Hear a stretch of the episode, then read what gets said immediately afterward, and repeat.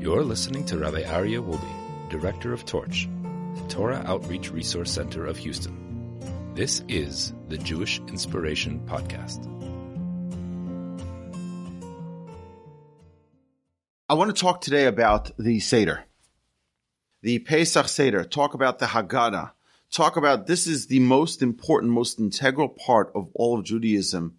Is this one holiday where we talk about the Seder, where we talk about the Exodus from Egypt throughout the Seder, where we drink 4 cups of wine. There's a reason for each one of the things that there are thousands of different nuggets that we can point out about this one night, which is going to be Friday night next week, not this coming week, the following week. Additionally, there's 2 Seders. In the diaspora outside of Israel, we have 2 days of Passover. Of the first days of Passover. So it's not only going to be on Friday night, it's also going to be on Saturday night. And it is going to be an opportunity for us to connect with our heritage, with our relationship with the Almighty in a very, very, very special way. So let's start from the beginning. What is the mitzvah to have a Seder? Everyone knows about the Passover Seder. We eat matzah. What is the mitzvah? So the Torah tells us in Exodus, you should tell your child, you should tell your children about the Exodus from Egypt. There is a special mitzvah in the Torah that we need to talk about the miracles that we experienced on our Exodus from Egypt. So we know we have many, many celebrations in our calendar. We have July 4th, and we have Memorial Day, and we have many, many special days like Labor Day, right? Unbelievable opportunities for a day off, right? So is Passover just a day off? Or is Passover a Memorial Day? Or is Passover a day where we can re-experience the Exodus? Our sages teach us that the exact same powers that were in the world at the time of the Exodus are in the world every single year at that time. So just like on Yom Kippur is a time of atonement, on Yom Kippur, why is there a time of atonement? Because Moses received atonement for the Jewish people for the sin of the golden calf on Yom Kippur, on the 10th day of the month of Tishrei. So every year on that day, God says, you come and ask for forgiveness, I give you forgiveness. You ask, you say you did something wrong. You ask for atonement, given, done. Because that day has special powers. Same thing is with every single Jewish holiday. Passover is a time of absolute freedom. It's when we went from bondage, when we went from limitation to being unlimited, to having all the potential in the world. And that's something we need to talk about. So we're going to get to it in a second. But there's a very interesting thing that we see that's unique in Judaism. I was once co-officiating an event. I may have shared this before. I was once co-officiating an event. We were both doing the invocation for a big event. There were about 1,200 people there for the Holocaust Museum dinner. And I was doing it together with a priest. And he had a big congregation that he led. I think he had 8,000 members. And here I am, Rabbi Wolbe from Torch. You know, what do you see? He asks, so we go to meet for coffee so we can plan out exactly what we're each going to say. So he says, what do you do? I said, I do education. So he says, so what are you teaching your congregation? So I said, I don't have a congregation, but we do education in all these different congregations. And we teach Torah. That's what we do. He says, what are you teaching right now? So I said, actually, it's very interesting. Right now, we're in the middle of doing a question and answer series. So I turned to him and I forgot who I was talking to. I said, do you ever do in your congregation question and answer series? And he pauses and he looks at me. He says, you forget who you're talking to. He says, in our religion, there are no questions. I said, really? I said, it's so ironic because in Judaism, everything is about questions. You open up a page of Talmud and there's question and question and question and question. And then you have to prove it and question again and question again. Because when we are focused as a people, as a religion, when we are focused on truth, then it's all about the questions. We want to know exactly what happened. oh, is there any other opinion about that? Is there any other? And we go back and forth. You look at a page of Talmud, you have hundreds and hundreds of questions. It's all about the questions, because that's how you get to the truth. So on the Pesach Seder, you'll notice that there's the Manishtana. What's the Manishtana? It's asking the four questions. And we know we have the four sons. There's many, many themes that we'll see if we have a chance to go through the entire Haggadah. There are many different themes. We ask the questions, and we encourage our children to ask the questions. From a young age, they should learn. You see something, ask, ask, ask. You want to know what's really special? Is that there are many, many things that we do during the Seder that we just do to awaken the question within the person. It's really odd. You know, we wear a special white coat, overcoat, a thin, it's called a kittel. Right? If you're searching it online, it's a Kittel. It's a kittel. It's a special white coat that we wear. We wear it on Yom Kippur, and we wear it at the Seder. Because it's a sign of freedom. It's a sign that we're just released of all. So just like on Yom Kippur, we're saying we're released of all of our sins. We're white, so too we're released of all of our bondage. We wear this special coat. You ask, why do we wear the special coat? Yeah, there's many reasons behind it. The main reason is so that people will ask. I see you every Friday night. You're not wearing that white overcoat. Why are you wearing it at the Seder night? Oh, great. You're asking a question. That's great. And we do many things throughout the Seder. Why? So that we ask the questions. That's the purpose. The purpose of the night is to ask questions. Break out of your habits and your routines. Well, that's just the way it is. No. This is the opportunity to ask the questions.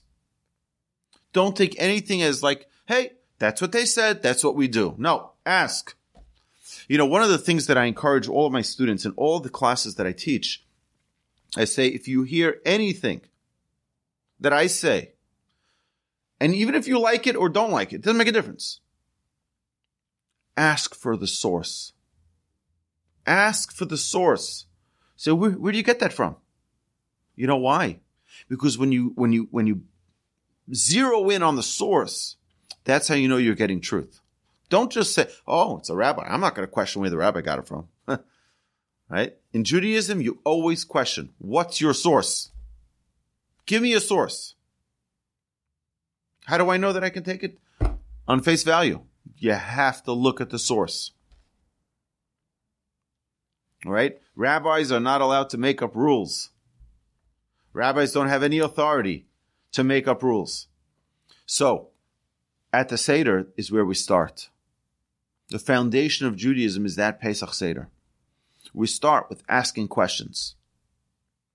So, you know, it's very interesting. Right after we ask the four questions, we say, Avadim Hayinu L'faro B'Mitzrayim. We were slaves to Pharaoh in Egypt, but Hashem took us out with an outstretched arm, and we go through the whole story.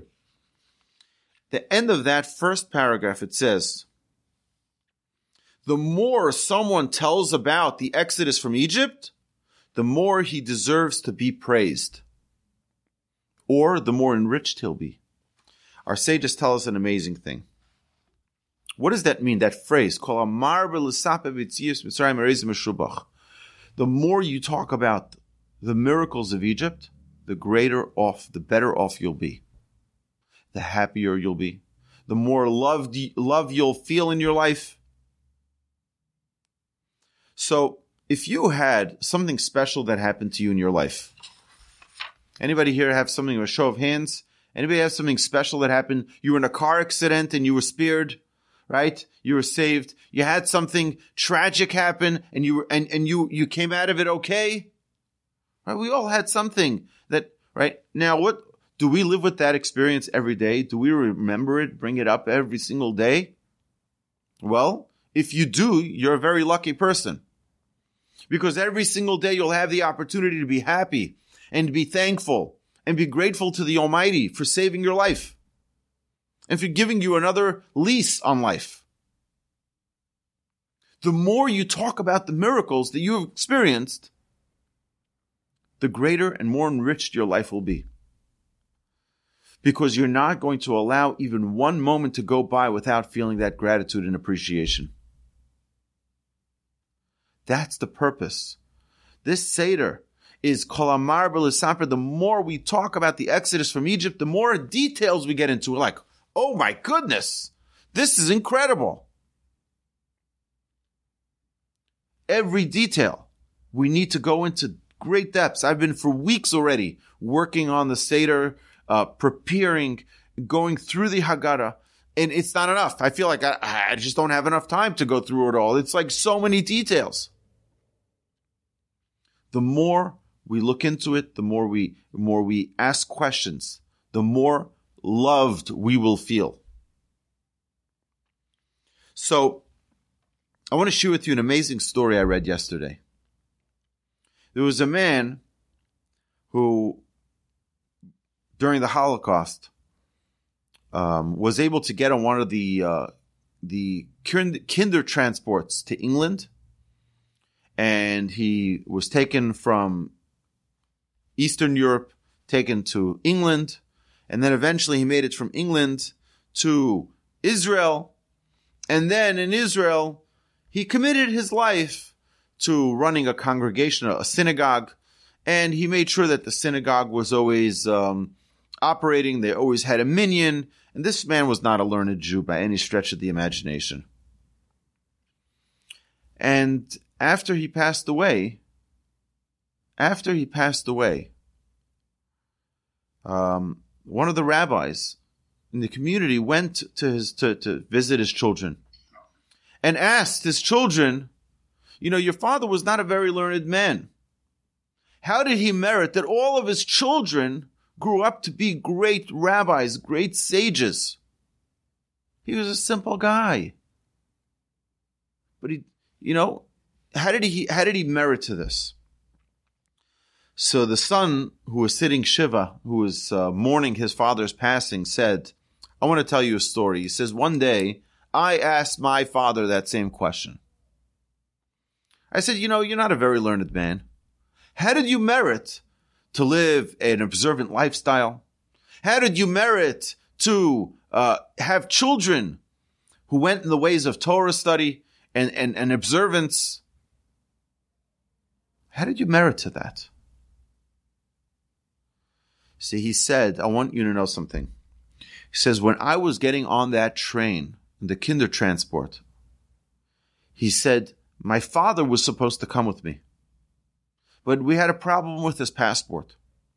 So my father said, just go on the train. You go. And he says, that was the last time I saw my father. I got on the train. And I'm looking through the window. And I see my father. And suddenly my father sees the train starts moving. He starts screaming 4 words. Be a good Jew. In English, it's just, you know, Zayt Agute Yid. Be a good Jew. And as the train is going, the father starts running along the train on the platform. And he's screaming on top of his lungs. He's screaming, be a good Jew, be a good Jew, be a good Jew. That's it. That was the last thing he ever heard from his father. So he said, yeah, I'm not a learned Jew. But I focused my entire life from the minute I left that platform on that train. I said, I'm committing my life to being a good Jew. He said, I don't know a lot about things. But I knew that one place I can go is be by a synagogue. And at the synagogue, I'm going to make sure that they have the prayer books. I'm going to make sure that they have a minyan. I'm going to make sure that I'm going to try to do everything I can to be as good a Jew as I can. So the rabbi I heard this story, I saw the story from, says, Pesach Seder, at the Seder, is the opportunity for us to demonstrate what to our children, to our descendants, our grandchildren, what it means to be a good Jew. To dedicate our lives, to dedicate our time, our night, to being as committed as we can, to talk as much as we can, to be as patient as we can, to be as prepared as we can for this incredible evening. And this is, you know, we've had over the years, due to some personal issues, matters, this year, you know, unfortunately, we're not going to be having any guests at our Pesach Seder. But for many years, we had people from far and near coming to join us in our Seder. And I always try to emphasize that this night is the children's night. It's great that we have many guests around our table. But over here, this is one night a year that I have a special mitzvah, special commandment to talk with my children. Everyone's welcome to listen. Everyone is welcome to participate. But this is a parent-child opportunity, a parent-child mitzvah to let's talk this out. Let's talk about all the questions you might have. And this hopefully be a springboard to an entire year of, yes, learning together and growing together and asking questions to one another, challenging precepts and thoughts. Just because, again, we said before, just because your daddy said it doesn't mean it's true. Even if he's a rabbi. Let's look at it in the source. Let's ask. So, we start the Seder. There are a bunch of things that we need to have prepared before we go into the Seder. By the way, the Pesach Seder is one of the two most celebrated Jewish holidays by Jews from far and near. It's Passover and Hanukkah. And we need to. It's the one holiday where our sages tell us specifically to prepare ourselves before the holiday. You can't just show up at the Seder. You say, I'm here. I brought my Maxwell house. I'm good to go. Right? That's not enough. You've got to look at it in advance. And hopefully we'll have the opportunity to do that today. Okay, so there are a couple of technical things that need to be prepared before we go to the Seder. Number one is wine. If you're able to afford nice wine, like really nice wine, a nice Cabernet, a red wine preferred, we'll see this later, you can have wine. Enough for 4 cups of wine for all of the participants around the table. Yes, children as well. Children, they can suffice with grape juice. If someone has any difficulty with wine as well, they can use grape juice. And again, if you're able to afford a nicer grape juice, a nicer wine, then it's best to do that because over here we're like royalty. We're royalty. Now, it's a very important thing when we talk about wine. There's no mitzvah for us to be inebriated and drunk on Pesach night. So there's no obligation to do that. But because we are royalty, we don't fill up our own glasses. You don't fill up your own cup of wine. You have someone else fill it up for you, and you fill up someone else's. And the idea behind it is that just like a king and a prince don't fill up their own glasses, they have a butler that fills it up for them. We're all royalty. On this night, we're all royalty, and therefore someone fills it up. Everyone fills it up for someone else, and they have their own filled up by someone else. Okay, so that's the wine. We're going to say, we're going to drink 4 cups of wine because we're going to sanctify the day of Pesach. We're going to sanctify this incredible moment of the Seder 4 times throughout the night. Now, just an interesting thing about the number 4. There's a basic 4-step process for anything that grows from the ground. You have to plow. You have to plant. You have to harvest. And you have to consume. That four-step process is the process in which we grow. When we grow as human beings, that's the four-step process that we take. If you look at any page of Talmud, hold on a second here.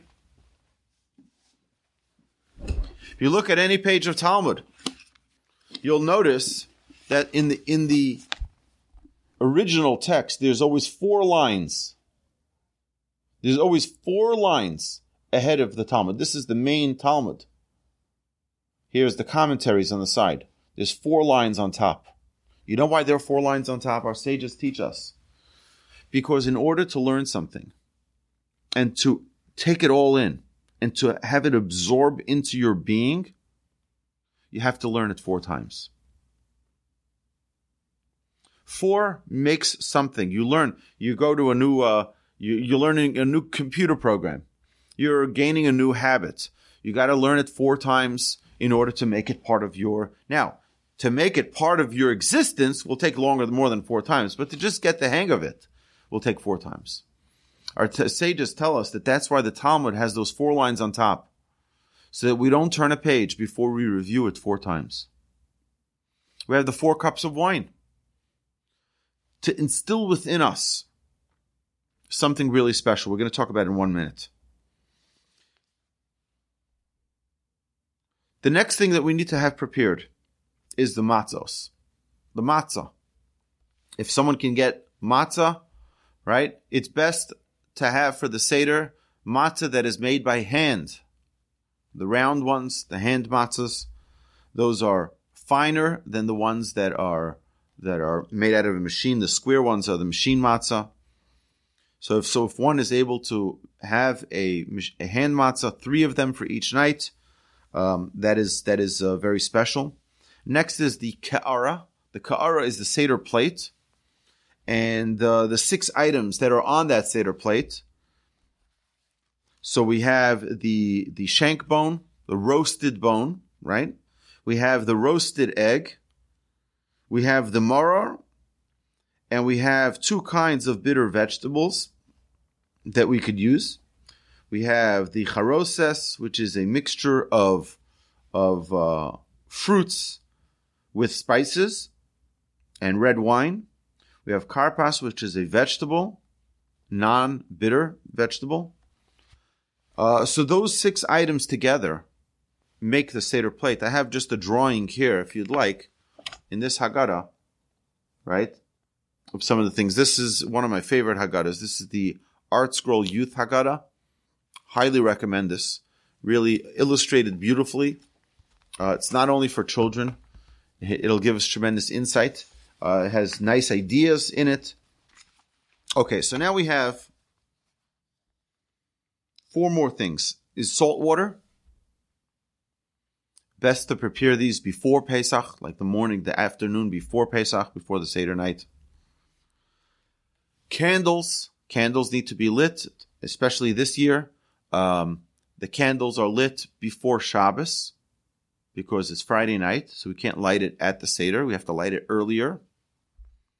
Then we have the cups of wine, the cups that are going to be filled with wine. Make sure that everyone has them and that they're all rinsed out beforehand. And then the cup of Elijah. The cup of Elijah.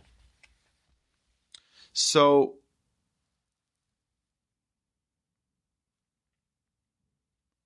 we said that Passover is a time of redemption. In the month of Nisan, the month that we just started yesterday, was Rosh Chodesh, was the first day of the month. It's a new moon.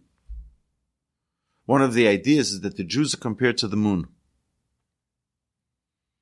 because we have ups and downs constantly. And as a people that have ups and downs, we have to be a light to the world to show it's okay. It's okay. You fall down, you get right back up. You wane, become stronger. You wane again, and you become stronger again. We need to have resilience. It's interesting that all the Jewish holidays are always in the middle of the month, exactly in the middle of the month, when it's at the strongest point, when it's in its full capacity.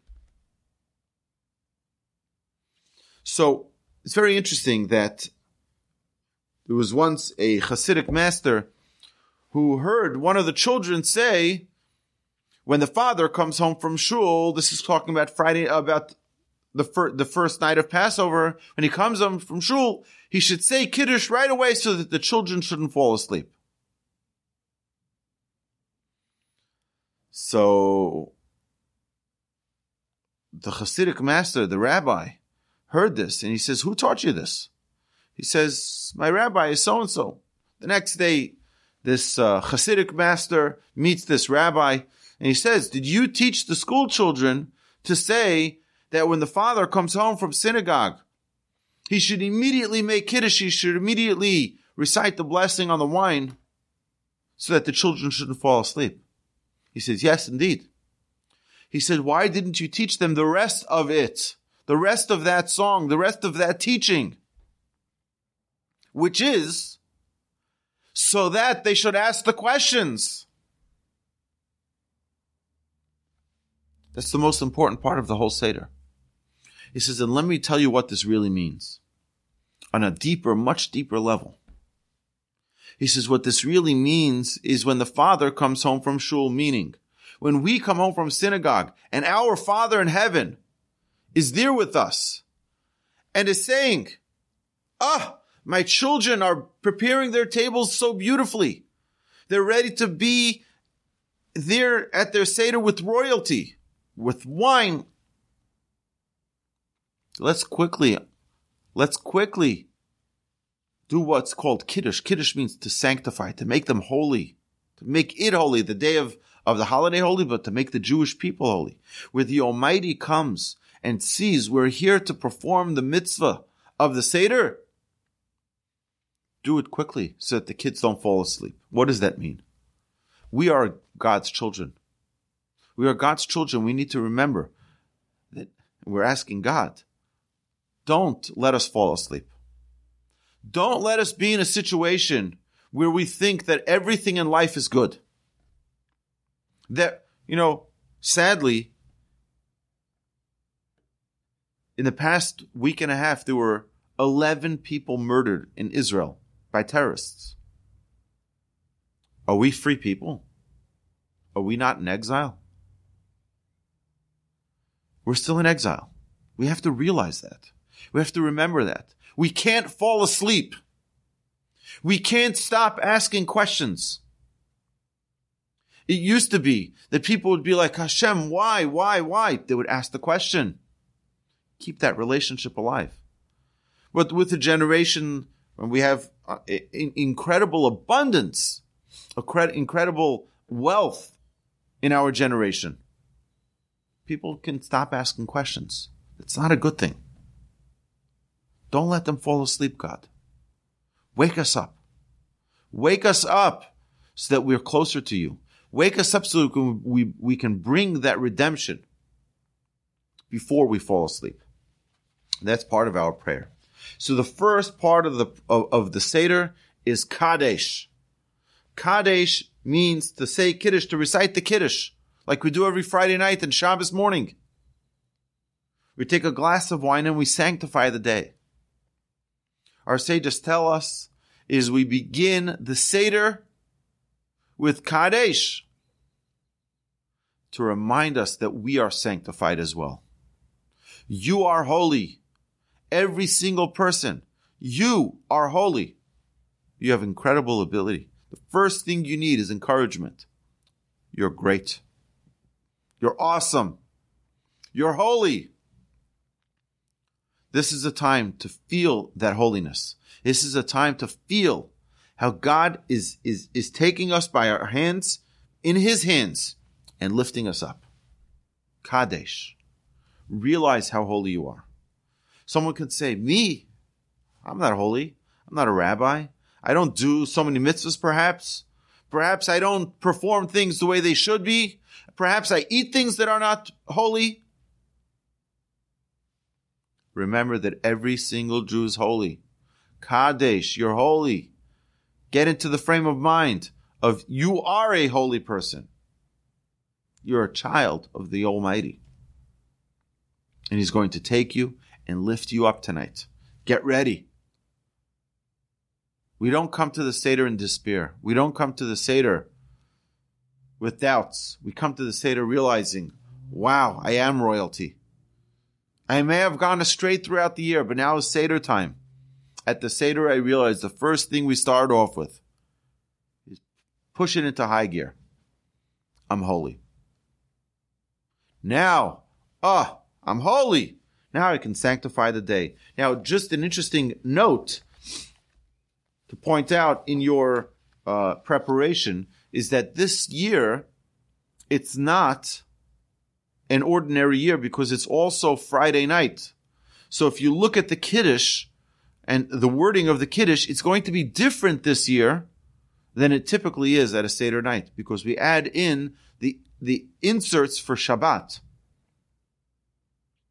So we'll start with Vayichulu, and then we'll make the blessing on the wine, and then we'll praise Hashem for this day. Now, the second Seder will also be different because although it's not Shabbos, we still have to say Havdalah. We have to have the distinction between the holy and the mundane, but now we're going from holy to holy. But we have to distinguish between Shabbat and the rest of the days of the week. So we add a different part. We make sure we have a candle so we can distinguish between those two parts. And on both nights of the Seder, we say something which is very, very, very special. Very, very special prayer. While holding our glass with the greatest joy in our hearts, we thank God for giving us life to perform this mitzvah tonight. Shehechiyanu, v'kiyamanu, v'higiyanu lazman hazeh. We thank Hashem for giving me now.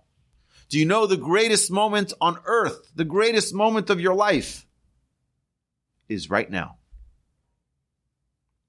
And what we do, not only at the Seder night, we should do this every minute, is thank Hashem for now. Thank you, Hashem. Thank you, Hashem, for giving me this opportunity right now to be here, to celebrate, to be here with my family and friends. Shehechianu.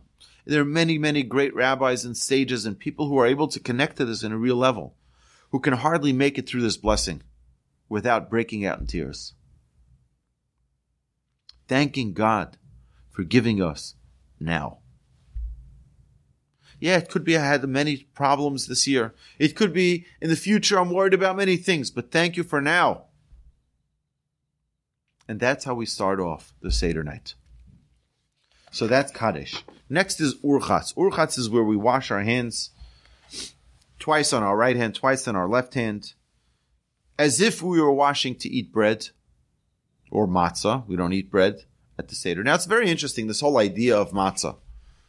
You know, you have many flavorings you can put into many foods. You can have meat that has flavored like this and flavored like that. You can have any pastry, you know, with chocolate, vanilla, many different flavors. You can even have bread that has all these different flavorings. Matzah has none. Matzah is completely devoid of any flavor. It just is. You know,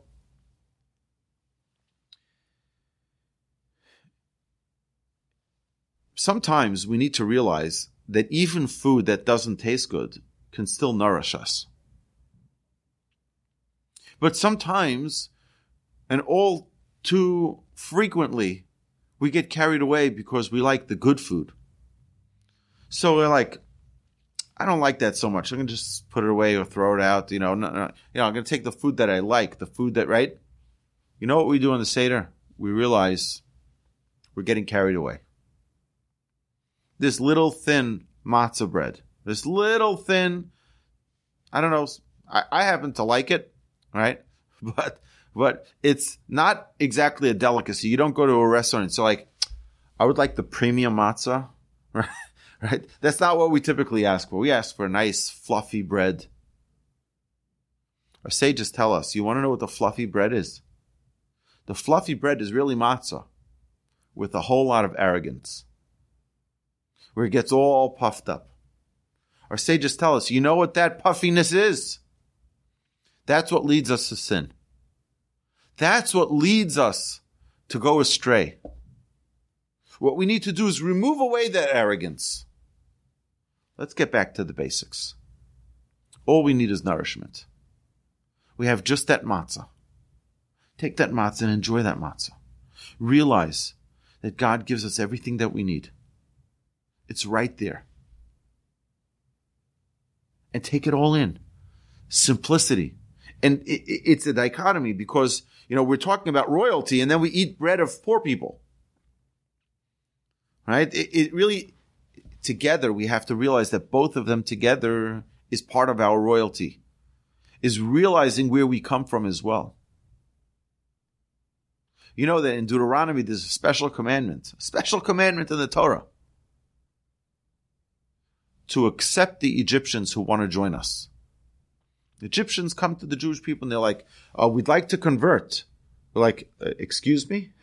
After 210 years of enslaving us, now you're coming to convert to be part of the Jewish people? What's wrong with you? Get out of here. No. It says, don't take revenge. Don't be mean to them. You know why? Because one of the most important characteristics of the Jewish people is recognizing the good that you've benefited. And when we were starving in the land of Canaan, and Jacob comes down with his children to Egypt, you know what they said? Please come, we'll give you food. Ah, they welcomed you in. Now you're going to throw stones at them? Yeah, but we were slaves for 210 years. They took you in. Albeit, they may not have taken you in and maintained you in the greatest way. But they took you in, lovingly. You owe them forever. Because gratitude and appreciation does not have an expiration date. Arrogance, we said. The puffiness. We feel like, oh, look at me. Remember where you come from. Remember who you benefited from. Get back to the basics. We have that matzah. Matzah. Keep it simple. So we wash our hands. We wash our hands. It's an amazing thing. Why do we wash our hands and not eat the matzah? What do we typically do every Friday night? What do we do every meal?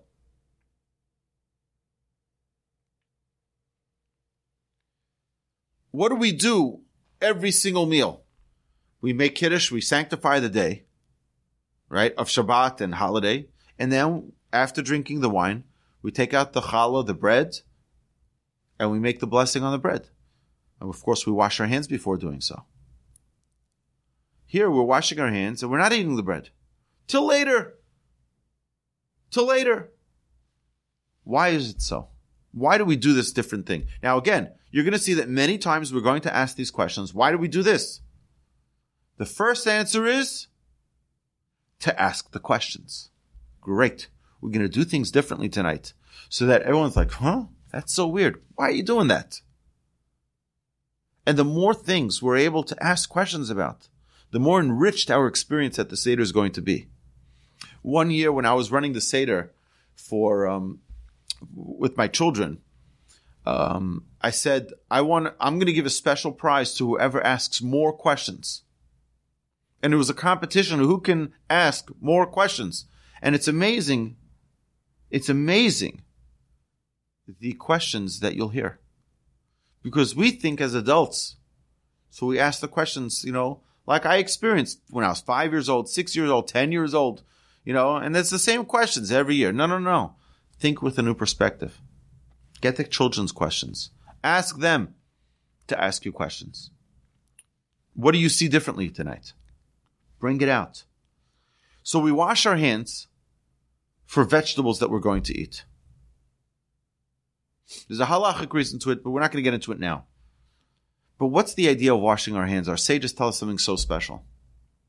Our sages tell us that washing our hands is washing away arrogance.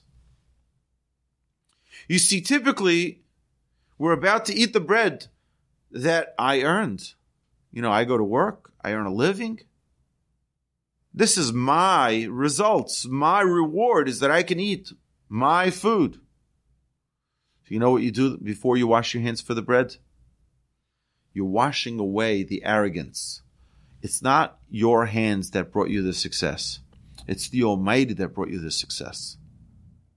Wash away that thought of arrogance. It's all me. It's all me. When we come to the Seder, we said we're holy people. We have to wash away our previous thoughts of us being this, we're so great. We're so, we're holy. But wash away the arrogance. It's not all me. It's with tremendous blessing that we're able to accomplish the things that we accomplish. So then we take karpas. Now, karpas is a fruit. This is the third part of the Seder. You take a small piece of a vegetable, not a bitter vegetable, and you dip it in salt water. So it's to show majesty and freedom. Paupers and slaves don't dip their vegetables. A rich life, you dip your vegetables. But why do we do this here? Sages tell us, look at what you're eating. You're eating a potato. You know where the potato grows? Under the ground. Guess what? Even a lowly potato can make it onto a table of royalty. Even a Jew, even a person who's been living a lowly life can be put onto the table of royalty. You can sit by the table. You have a seat here. It's to recognize that we all have a place.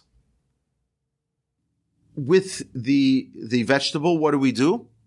We say a blessing of Borei Pri Adama, thanking God who creates fruit that grow from the ground.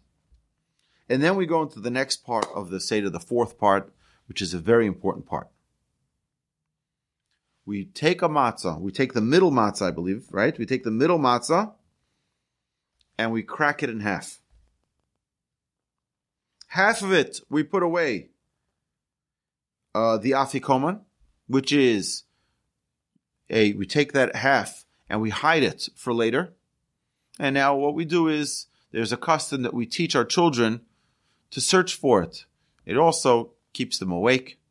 They look for it. It's an opportunity for them. Many times we used to do a bargaining with our parents. We used to say, if you want back that broken piece of matzah, you got to give me something, right? And we'd ask for a set of books or a bicycle or something, But the idea is you keep the children awake. Why do you break it? What's the answer?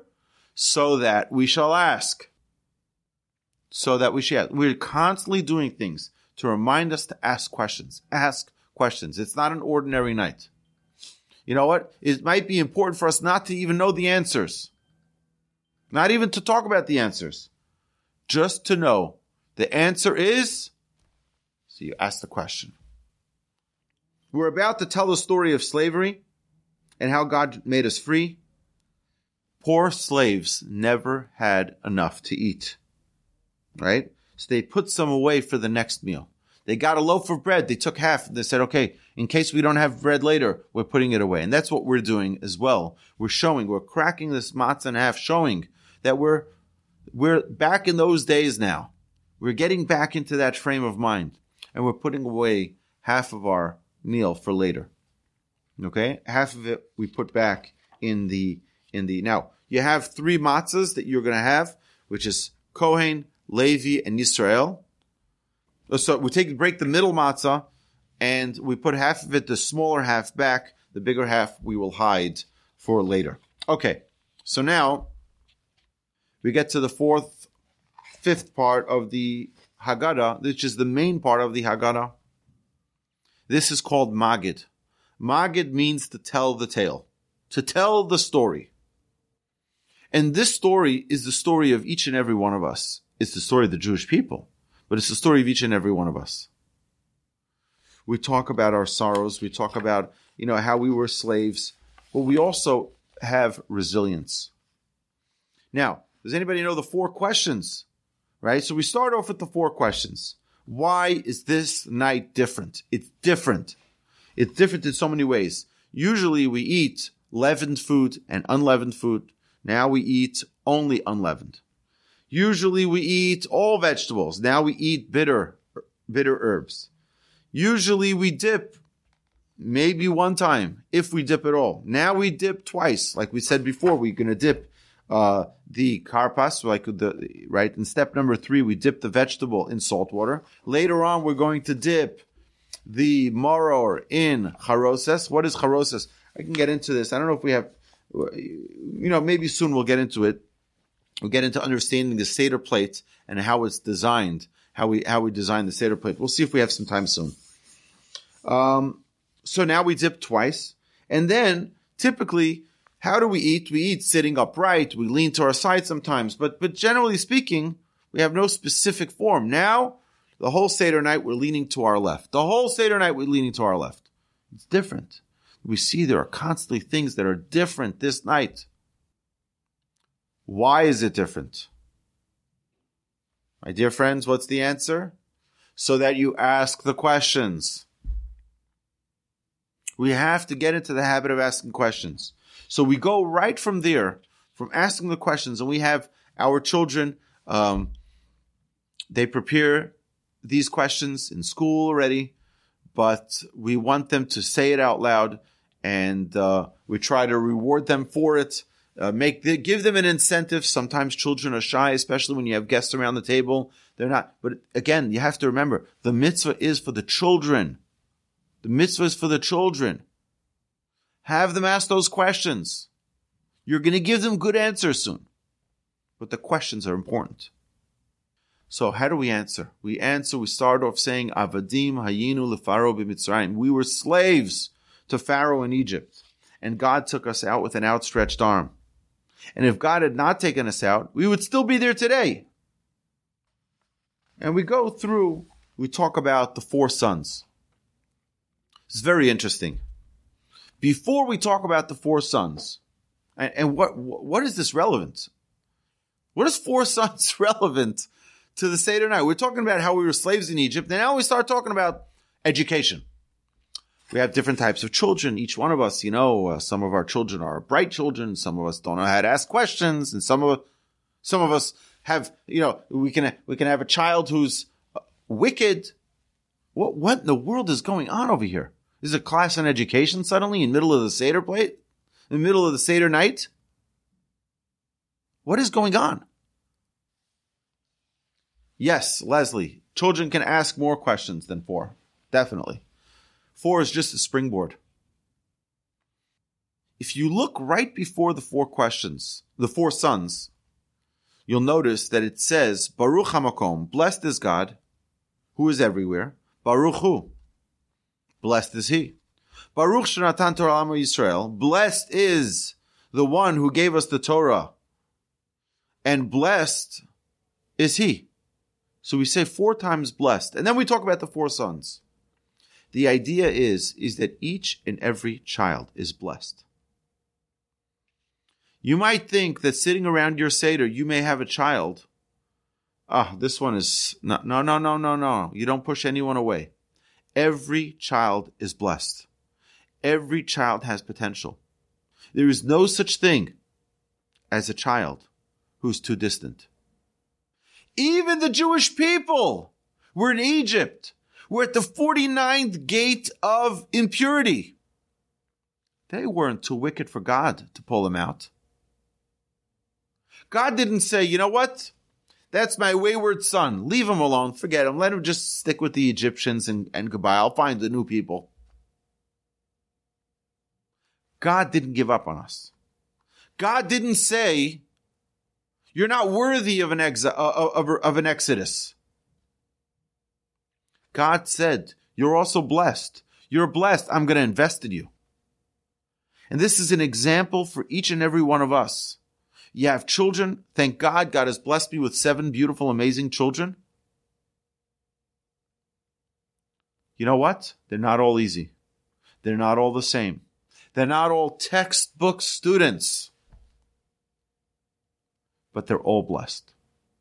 And they're all deserving of our time and our patience. And listening to their questions and listening to their problems. Take this night as an opportunity. Bring them together. Bring them close. If, God forbid, any of us have a child who is estranged or distanced, this is an opportunity for us to call them up and say, hey, I'm sorry. Come to my Seder. Let's enjoy a good night together with delicacies. Let's bring this unity together. Bring us all together. There's no such a thing as a child who's not worth our time. Every single child is valuable. Every single child is blessed. And we need to find the way to their heart. In fact, we go through these 4 children and we see that each one, the approach is different. You know why it's different? Because each child is different. And the way in which you talk to different children is different. Well, Mark, you're right that we say that you said over here that he's excluded. He's not excluded because he's right here at our Seder. If he was excluded completely, right, the wicked child wouldn't be appearing in our Seder on our Seder table. But we mentioned the chacham, the wise child, and the evil child, and the simple child, and the child who doesn't even know how to ask. All of them are special. Baruch, they're all blessed. God loves them all. And we as parents have that obligation to keep on loving our children. Keep on loving them. Love them and love them and love them. It used to be, I remember this from my grandfather, Rabbi Shlomo Wolbe, of blessed memory. He would tell me that today, in this generation, the only way you can educate children is with love. It used to be you can teach with a stick. You don't have that anymore. Not in this generation. In this generation, there's only one language for education, and that's love. And the more we love our children unconditionally. Yes, we have to give guidance. Yes, we have to, direct them. Always with love. That's the number one ingredient. So that's what we see here. Now we go to a remembrance of every single challenge the Jewish people experienced. We have over here, I have here on my desk, I keep a list of every single expulsion, every single mass murdering of Jews for the past 2,000 years. I have a log. Do you know that there hasn't been 10 years in the past 2,000 years that hasn't had a terrorist attack on the Jewish people or a Holocaust against the Jewish people? There hasn't been 10 years where the Jewish people just and then you have the bombing in Argentina, the JCC. There's always something going on. What is going on with the Jewish people? What's with us? Remember one thing. V'hi she'amda l'avoteinu v'lanu. There was a promise that was given to Abraham that God says, I will protect you. Right? It is that promise to Abraham that protected our fathers and us. Because more than one nation has tried to destroy us. In every generation, they try to destroy us. But God always saves us from them. There has never been a single generation where they didn't try to annihilate the Jewish people. Now, we live in the United States of America. Most of us, I think. Right? We have an amazing country to be very, very grateful for.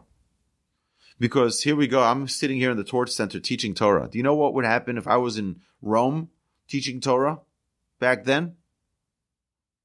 All of our heads would be rolling on the streets because we're learning Torah. And the same happened in England, and the same happened in France, and the same happened in Germany, and the same happened in Russia. And you name the country, we've been executed there. And we've had expulsions. And we've been annihilated. And yet, every time we keep coming back. And today you look at the Jewish communities, they keep on growing. It's unreal. You have today Torah study going on in the world like there hasn't been in almost ever. You go to Lakewood, New Jersey, where you have tens of thousands of people studying Torah all day. You have a community that's growing, that keeps on growing and growing and growing. You're talking about, like, it's like cities upon cities growing there. New York City, the explosion of Torah there. You go to Jerusalem. You have in one yeshiva over 10,000 students sitting and learning. Every corner is another synagogue and another yeshiva. The more they keep on trying to kill us, the more we grow, the more we flourish. We have to remember this this Seder night. Yeah, we are the target. Do you know why we are the target? Why are we the target? Because we have accountability. We have a responsibility to be a light unto the nations. Not to shy away from that responsibility. When we shy away, the nations of the world say, hey, you're supposed to be the example for us. You're supposed to show us how to live a life. You have the Torah. You received the Torah. Don't try to assimilate. Don't try to become like the Gentiles. You have to be an example. You're held accountable. And when we try to assimilate it and say, we're all just one, they say, no. We're going to show you how you're different. Or whip you into shape. The nations of the world don't have the power if God doesn't allow it. God only allows it to wake us up and remind us, you're getting too comfortable. You don't realize your responsibilities. This is a reminder we have here in the middle of the Seder. We have a reminder God is here to protect us always. He's not going to let us vanish. But we have an obligation to live up to. It's to be an example to the nations. So we come to the Seder and we start talking about our Exodus. For what did God do it? So that we be example to the nations. Not try to assimilate and be like everyone else. Our job is to be an example.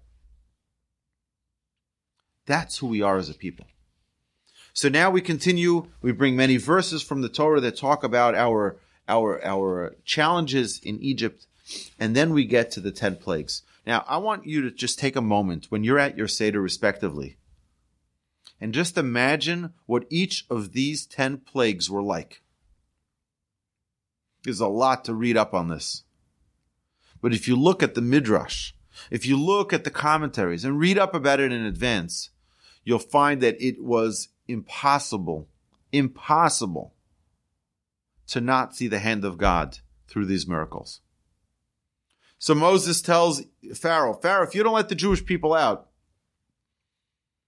tomorrow, all of the water in Egypt will become blood.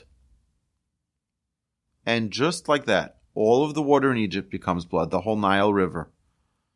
You're talking about every single glass of water. You imagine you had a nice bottle of Ozarka water in your fridge. It's cold. You're excited to take a nice gulp of your cold water. And you look at it. It's red. What's going on here? You open up the fridge. Everything is, all the drinks are red. What's going on here? All the water turned into blood. Now imagine what that was. Put yourself into it for a moment. Do you know who did have water? The Jewish people had water. In fact, the Egyptians tried to take a glass of water. They gave it to the Jewish person. It was water. They took it back. It became blood. They gave it back to them. It was water. Took it back. It became blood. They said, how about this? They gave a straw for the Jew, a straw for the Egyptian. The Jew slurped water. The Egyptian slurped blood. Very clear miracle. An amazing miracle. Power of the Almighty over everything. Realize that miracle. That's the first one is blood. The next is tzfardea, frogs. Again, imagine. And it says, by the way, if you look in the Torah, in Exodus, where the Torah explains each of these plagues, you'll see that it wasn't a joke. I'm not just, giving you a nice, I'm going to pull it out right here.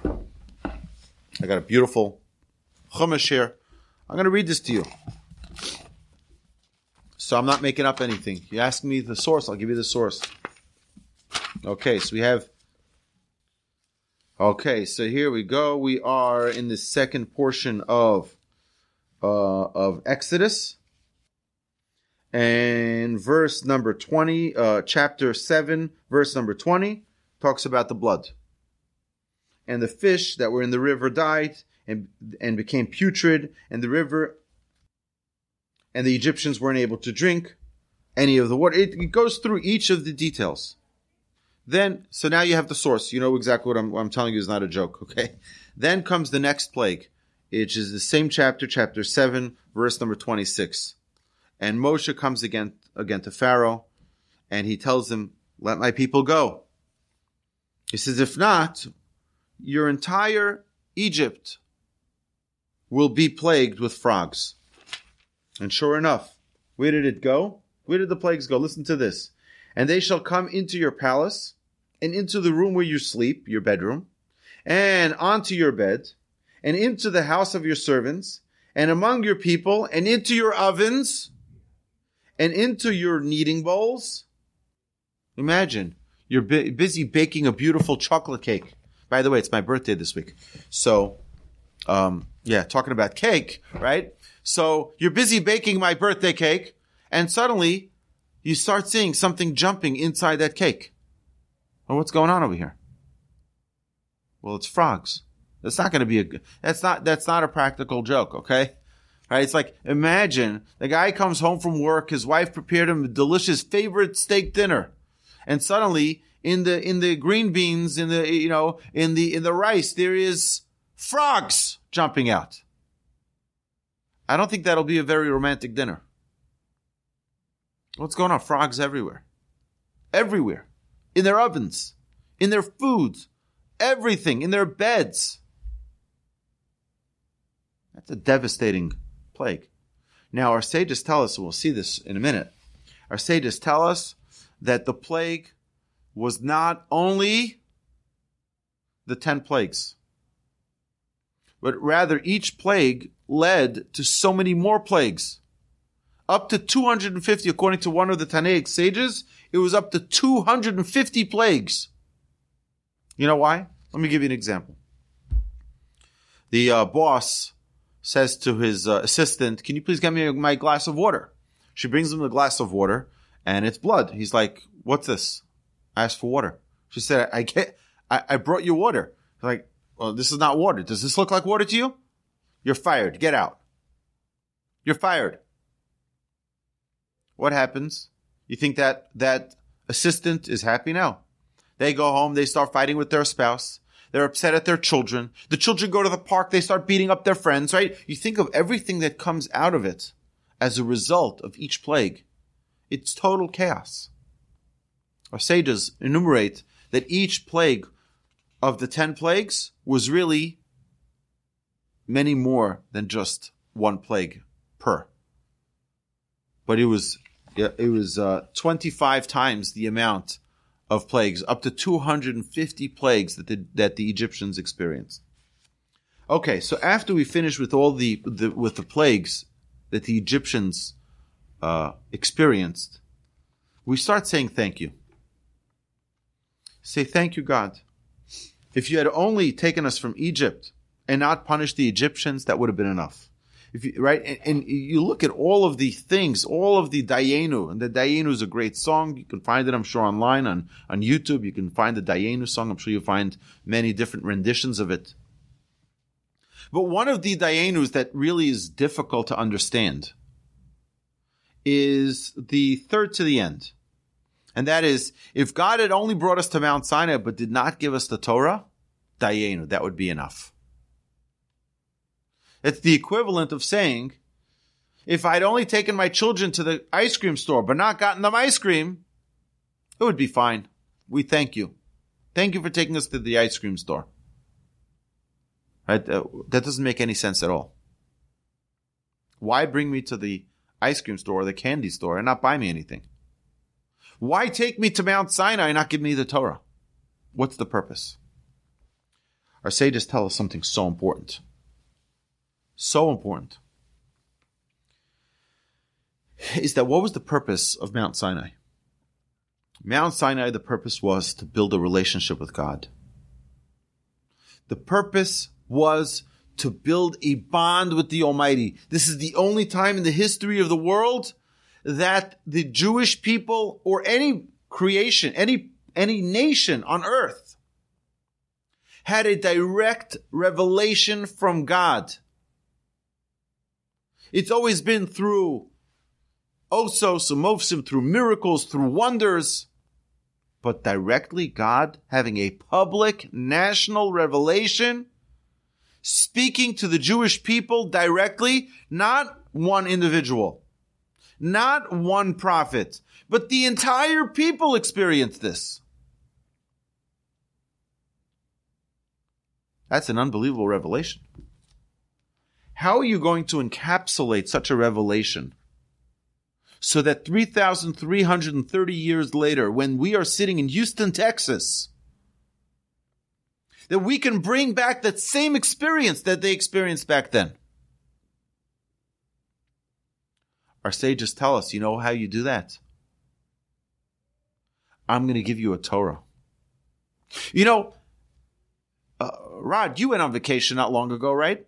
You brought yourself a souvenir, right? You brought yourself back a souvenir from wherever you went. I remember I saw on Facebook you went on vacation someplace, right? You brought yourself back a souvenir. You go on vacation, you buy yourself a nice T-shirt. Florida or Cancun or, Italy. You buy a T-shirt or you buy yourself a nice coffee mug or you buy yourself a keychain. You bring some type of memorabilia. Why is it called memorabilia? Because it brings back a memory. It brings back a memory of that experience that you had. You bring that cap. Every time you look at that cap, you're like, oh, you remember when we went to Niagara Falls? Right? You remember that great experience and you bring it back. You relive that experience. This may shock you. But the Jewish people are standing at Mount Sinai and they're like, where's the gift shop? We got to buy a souvenir. We got to have something so that in 3,330 years, when the Jewish people are going to be in Houston, Texas, they're going to need something to remind them of that experience that we had at Mount Sinai. What are we going to do? Can't buy a shot glass? Can't believe Mount Sinai didn't have a gift shop. You know what God says? I'm going to give you 613 souvenirs.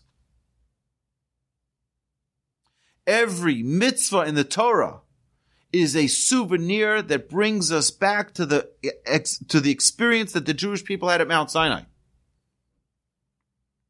When a person puts on tefillin, you know what that reminder is?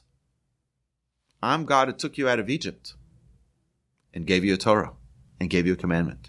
When someone has a mezuzah on their door, you know what it says in that mezuzah? I am the God who took you out of Egypt and gave you a Torah. And when someone has Shabbos, do you know what we say? Every mitzvah that we have, every single mitzvah that we have is a souvenir to bring us back to that clarity, to that revelation that we had at Mount Sinai. To bring us that same light that we had. So let's read part of that song again. If God had only brought us to Mount Sinai and given us that revelation and didn't give us the Torah, Dayenu would be enough. Do you know why? Now we know why. Because the souvenir is the reminder. The souvenir is not the purpose of your vacation. The purpose is not so that you have a T-shirt. The purpose is not so you have that mug or that baseball cap. The purpose is the experience that you experienced. But you don't want to forget that experience. That's what this is about. The Jewish people don't want to forget it. That's why we have a Torah.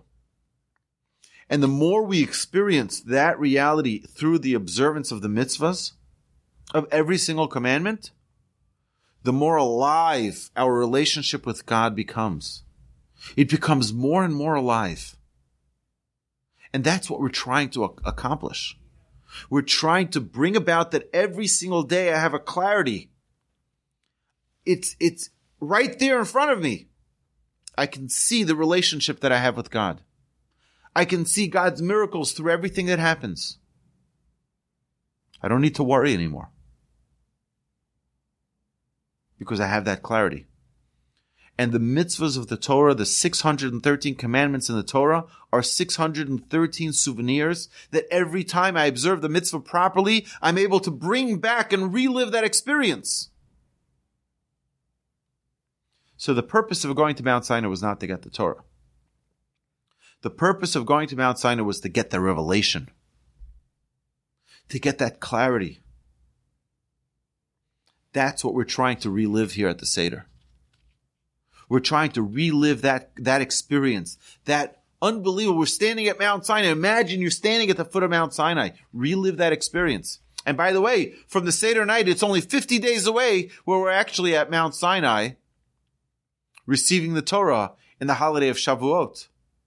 And we learn all night for that same reason, because we want to relive that experience. We want to relive that experience. And I want you to know something, that it is possible to sit and learn Torah if one focuses and is without interruptions. Without interruptions. Turn off your radio and your television and your internet and turn off everything and just sit and study Torah. It is possible to feel that same revelation at Mount Sinai. That clarity. You can feel it. But it has to be consistent learning, uninterrupted. No phone calls, nothing.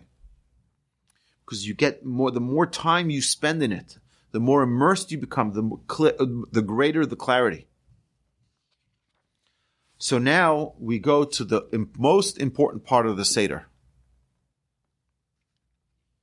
And that is that every person, Rabbi Gamliel used to say, anyone who has not explained these three things on Pesach has not fulfilled the mitzvah of the Seder.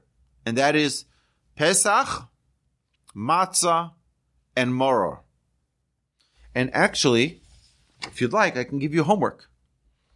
Pesach has a paragraph that explains it. Matzah has a paragraph that explains it. And Moror has a paragraph that explains it. It's important for us to know what the mitzvah of Pesach is, what the mitzvah of the Seder is. And when we reaffirm these statements, by me, by the way, even my children, they usually make it a little bit past here, but they're not always reading along with me because they're little kids, some of them, all right? So some of them are little. I always make sure I sit with them and I say, Pesach, and they repeat after me, Pesach, Matzah, Moror, right? We try to talk about it a little bit so that they can get an understanding. This is not just an ordinary night where we have, it's Thanksgiving, let's bring out the china, right? No. This is Pesach. This is royalty. Thanksgiving we have every week on Shabbos. Pesach is even more unique. And then we conclude this part of the Seder of the Magid with giving praise and thanks to God. We said Kiddush at the beginning, and now we're going to say a second Kiddush. We're going to have the second cup of wine at this point. And again, what do we do now? Rachza, we wash our hands again. Why do we wash our hands? Of course, to clean our hands. Well, we cleaned our hands earlier. It's not like we ran a marathon since. Again, we have to wash ourselves off, wash our hands off from the thoughts of arrogance. I've got it all. I understand it all. We're ready to now eat the matzah. We've got to prepare ourselves. We wash our hands to sanctify ourselves, to be ready to eat like we do every day. We're going to do that again here. And we say the blessing of Al Nitilat Yadayim. And then we say two blessings. Motzi Matzah. We take out the matzah and we say two blessings on the matzah. First is Hamotzi Lechem Min Haaretz. And then the second blessing of the mitzvah, thanking God for the mitzvah of eating matzah. Now, when we eat the matzah, it's not a time to talk. We eat the matzah with concentration. We eat the matzah, we focus, realize what it is that we're doing. And until you're not finished, there's a certain measurement of how much matzah you're supposed to eat, until you're not finished that measurement of matzah. You can find them in most Haggadahs. Will tell you, will have an exact amount, how many ounces or how much measurement of the matzah you should eat. Once you eat that portion of matzah, then you can talk. The next thing you do, you know what? We're going to stop here. We're already an hour and 20 minutes in. We're going to stop here. But next week, God willing, if I have the opportunity, I will love to continue talking about the rest of the Seder. We're about halfway through the Seder, right?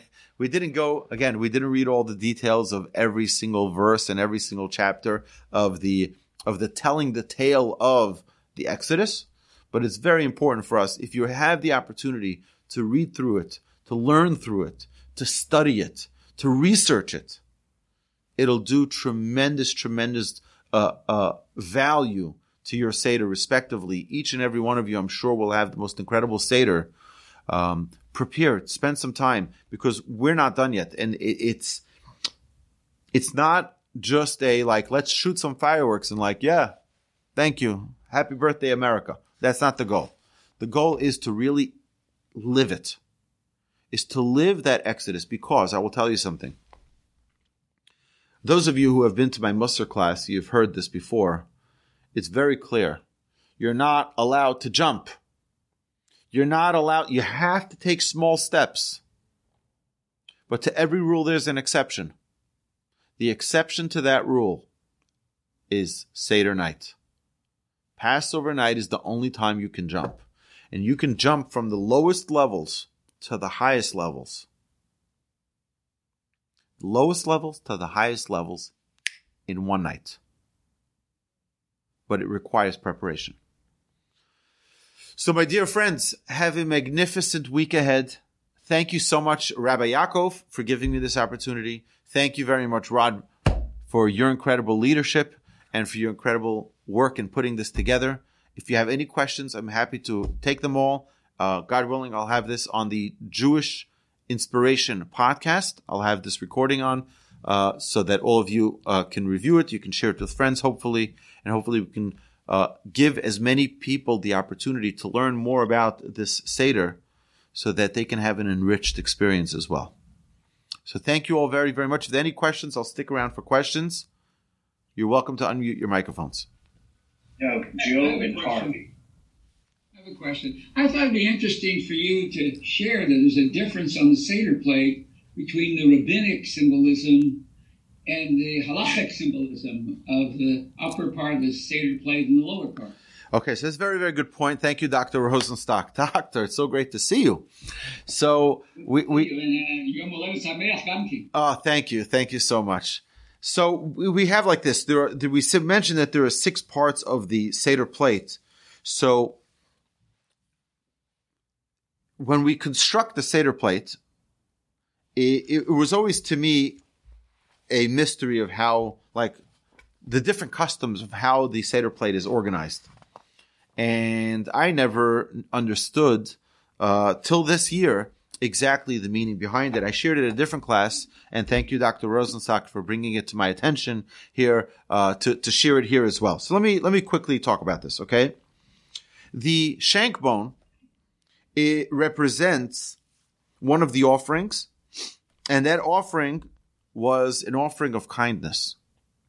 So we take that offering, we take that shank bone, and we put it on the top right of our Seder plate. The shank bone always goes on the top right. Now, the egg, the hard-boiled egg or roasted egg, is representing a different offering, which is an offering of judgment. So we put that on the left. We know the right is always kindness. The left is always judgment. So we take that and we put it opposite the kindness on the top left of our Seder plate. Then we take the Moror, the bitter herbs. Now these three are the biblical commandments, and we put that in the middle. So we have a triangle. We have a triangle at the top of our Seder plate with the shank bone on the top right, the egg on the top left, and the bitter herbs in the middle. Then on the lower, we have a lower triangle.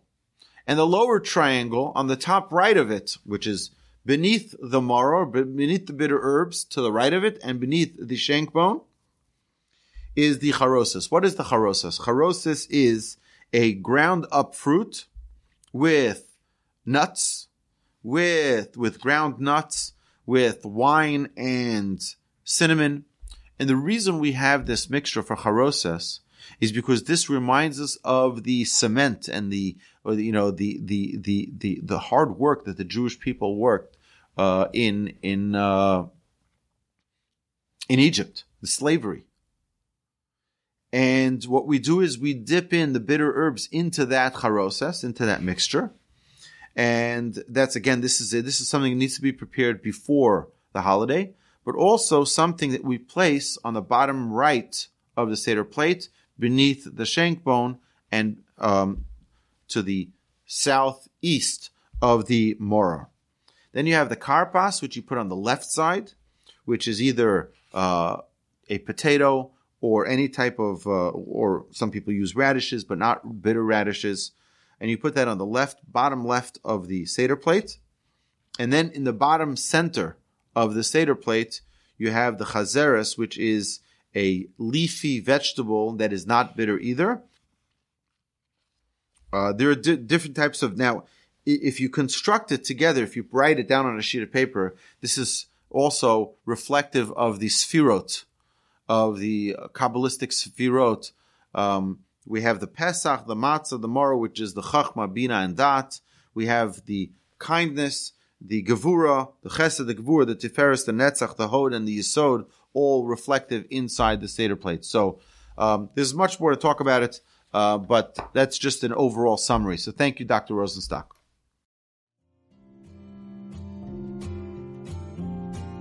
You've been listening to the Jewish Inspiration Podcast, a Torch production. Become a supporter at torchweb.org because your assistance enables more Torah learning around the globe. To find more lessons offered by Torch, please visit torchpodcasts.com.